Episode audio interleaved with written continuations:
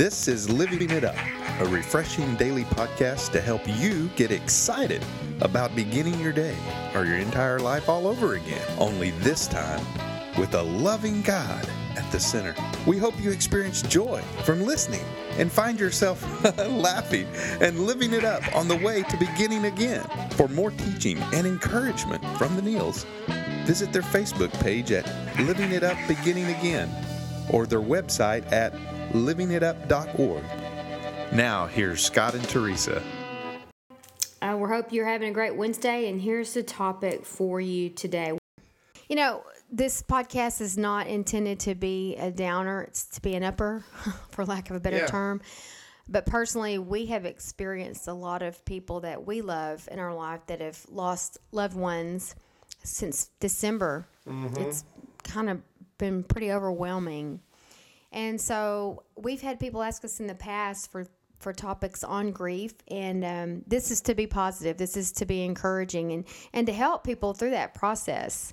So that's what this is about. And if you're not one of those people who are grieving, uh, we believe you probably have in the past, or you will be in the future because it hits all of us at one time and another. Mm-hmm. And so, if that is your the case, and you're in a good place right now, we'll just use this as insurance so that when that time and that season in your life comes, you hopefully you'll have some tools Yeah. and some new revelation to help. Okay, we're calling it to hope from despair.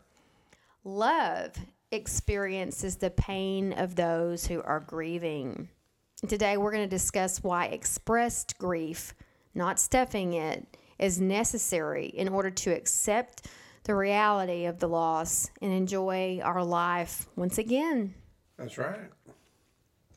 Yeah, you know, and, we have a script. The scripture that goes behind on this that backs us up is in Job, chapter two, verses eleven through thirteen. It's in the Old Testament.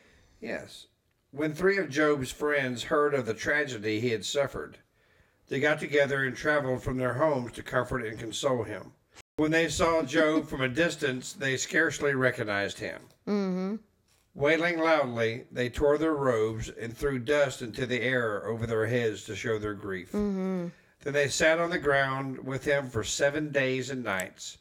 No one said a word to Job, for they saw that his suffering was too great for words. Right. Wow.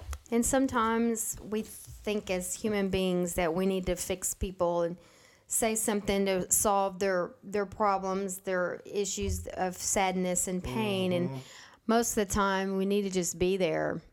Mm, The Bible talks about us sharing in each other's pain and sadness and also in the good times, but and today again like we said we're talking about in the in the sad times and to just be there. If for those that will allow you in their life and people grieve differently. Yeah. You know, some um, are not good with that, and uh, that's okay too. But we're going to focus on what we believe is is the healthy grief, and that is allowing other people to share with us, Yeah. just in the experience our our pain, experiencing our pain with us. Well, that's so true, you know, and uh, to experience someone's pain. Um, I mean, it's, you don't wake up in the morning and go, "Boy, I really want to share someone's pain today," you know. But you know what? There there are times in our life that we have dear friends or family members that go through something, and just like Job's friends did, they went there and they sat with him and d- didn't say a word. And now I'm sure that Job talked, and they what they did was they allowed him to vent or talk, um, and uh, to get out his grief. Yeah, Um, where his friends messed up, especially Eliphaz, was when he started speaking to Job, and and, he, and it felt more like a judgmental thing, to where he was not empathizing with him anymore, but he was analyzing, you know, why this problem happened and hmm. why are you going through this, and you must have really sinned bad, you know, to offend God, and and you know, and and uh, that's not what Job needed. Mm-hmm. Job needed a friend to hug him on the shoulder and say, "Listen, dude, I know you love the Lord. You know this has nothing to do with your love for Him. Mm-hmm. Okay, what what and everything about what we're here to, to do for you is just to be your support right. and to help you through this because uh, God God's going to see us through it. Mm-hmm. But we're going to go together, you know. But instead, they they judged him, you know, and they they they said, you know, he must have been done something really horrible. Well, Job ended up showing the greatest faith of all by never losing faith, mm-hmm. even through all the horrible tragedies he went through. Yeah, and the Bible talks about how deep down he really believed God to be good and to be fair, Always. even though all this was coming at him. And he was and he was yelling at God. He was going, "Why in the heck is this happening? Yeah. You know, I've lost my family, man. I've lost my business. I've got sores all over me. I'm in agony." But he still never lost the fact that God is faithful and God is good. And the greatest Wow. story, the greatest happy ending in this story for Job was that not only did God restore everything, but He restored even more than He had before. The Yeah, end of his hundredfold. life was even better than than the, the the other parts of his life. Yeah. But boy, when you're in the middle of it, you just think, "I'm gonna die. I'm not gonna make. I'm not gonna make it." But but you will, Mm-hmm. and you do. And if for us allow we allow the people in that wanted to be there for us, Yeah. And uh, surrounded ourselves and and those of you that are experiencing grief and those of you that are around those who are just remember that when it's over the actual tragedy whether it's a funeral and everybody's gone back to their normal life that's when people really really need you. Yeah. Th- that was my experience when all That's the right. texts stop and the cards stop coming and the phone calls stop and and you actually get out there and you see life going on and you think, do y'all not understand that I I'm I'm grieving because I just buried my mother, or mm-hmm. I just buried my my father. How can y'all just keep going on? Remember those thoughts, but life does go on. Mm-hmm. But you know, God didn't create us to be an island. Mm. He wants us to help each other. You know, and for me, when I um, was going through that whole process in the early stages, grief is a weird thing. It comes out of nowhere for no reason. It can it can be triggered by anything, and I I'd like to call it I'd be in full hair and makeup, going somewhere, Yeah. and you know what? There it would come, and I would just go through it. I would allow the tears to come, and just feel it. It they weren't going to kill me, because I knew that if I didn't, I would have to do it later Yeah. and I wanted to um, not get over it, but I wanted to, to do it properly. I wanted to grieve those steps, as they say, as they came, and just kind of embrace it as, as hard as that sounds. But that's what worked for me. And to not apologize. You know, my mom used to say, if those people don't want to look at me, they can turn their head. Well, I adopted that. You know, if, if that that's just the way that it was. And I would just say, look, you know, this is not a good day. Again, I just buried my mom. Yeah. And so I think just being honest, and and the key here is expressed grief. That's what we talked about in the beginning, mm. not stuffing it, expressing it. That's true, you know, and, and like what you're talking about is, you know, grief is not a, an abnormal emotion. No. I mean, it's necessary if we're going to move on with our life. I mean, we have to have a grieving process in order to move on. I mean, you know, Job's friends they they repeatedly repeatedly accused him of sin, but they didn't look at their own selves. Right.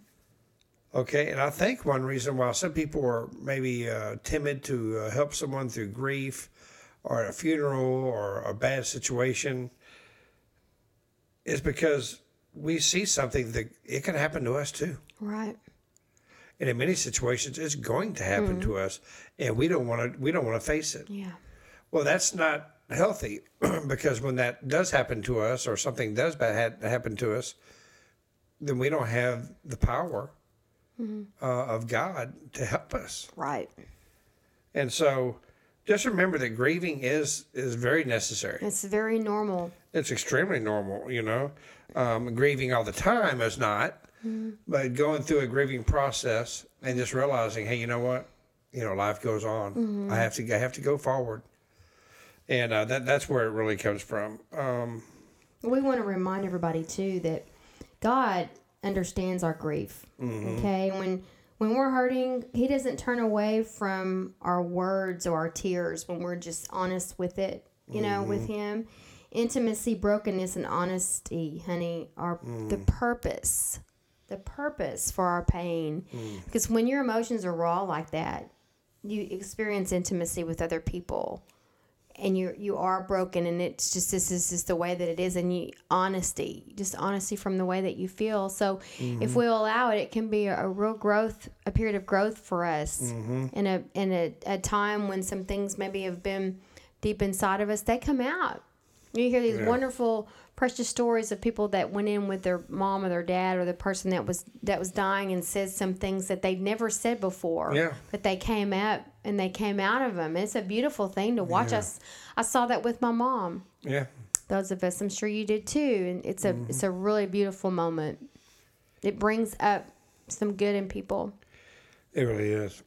You know, Job, you know, when we're talking about kind of wrapping things up, I mean, all he wanted really was comfort and understanding. Mm-hmm. I mean, sufferers, people who are suffering, they want to be understood. Mm-hmm. Hey, this is what I'm going through, man. Can you just sit there for a minute and listen to me? Let, let me get this out. I got to get this out. I mean, they need comfort, not judgment we need to keep this in mind, you know, honey, don't we? As we seek to help our friends who are grieving losses in their lives. and it's difficult when there are people that really they don't deal with it that way. And you mm-hmm. can't internalize it and take it personal. We've experienced that with those we mm-hmm. know have that would rather just be alone. You know Sure. and i'm cool with that as long as they're spending that time with god mm-hmm. and, Well, and dealing with it that way as opposed to turning to substances or wrong relationships or things that are not good. That's true. it's still choice you know But grief can be a relief, is the way I like to put yes it. Yes. Grief can be a relief. You it is know, a relief it is a relief. And um, you just remember that when someone is grieving or when we're grieving ourselves. Someone might want to just come alongside you and sit down with you and just hold your hand. I know that person who likes to do that the most. Mm-hmm. And that's Jesus. Jesus wants to. yes He wants to sit beside you.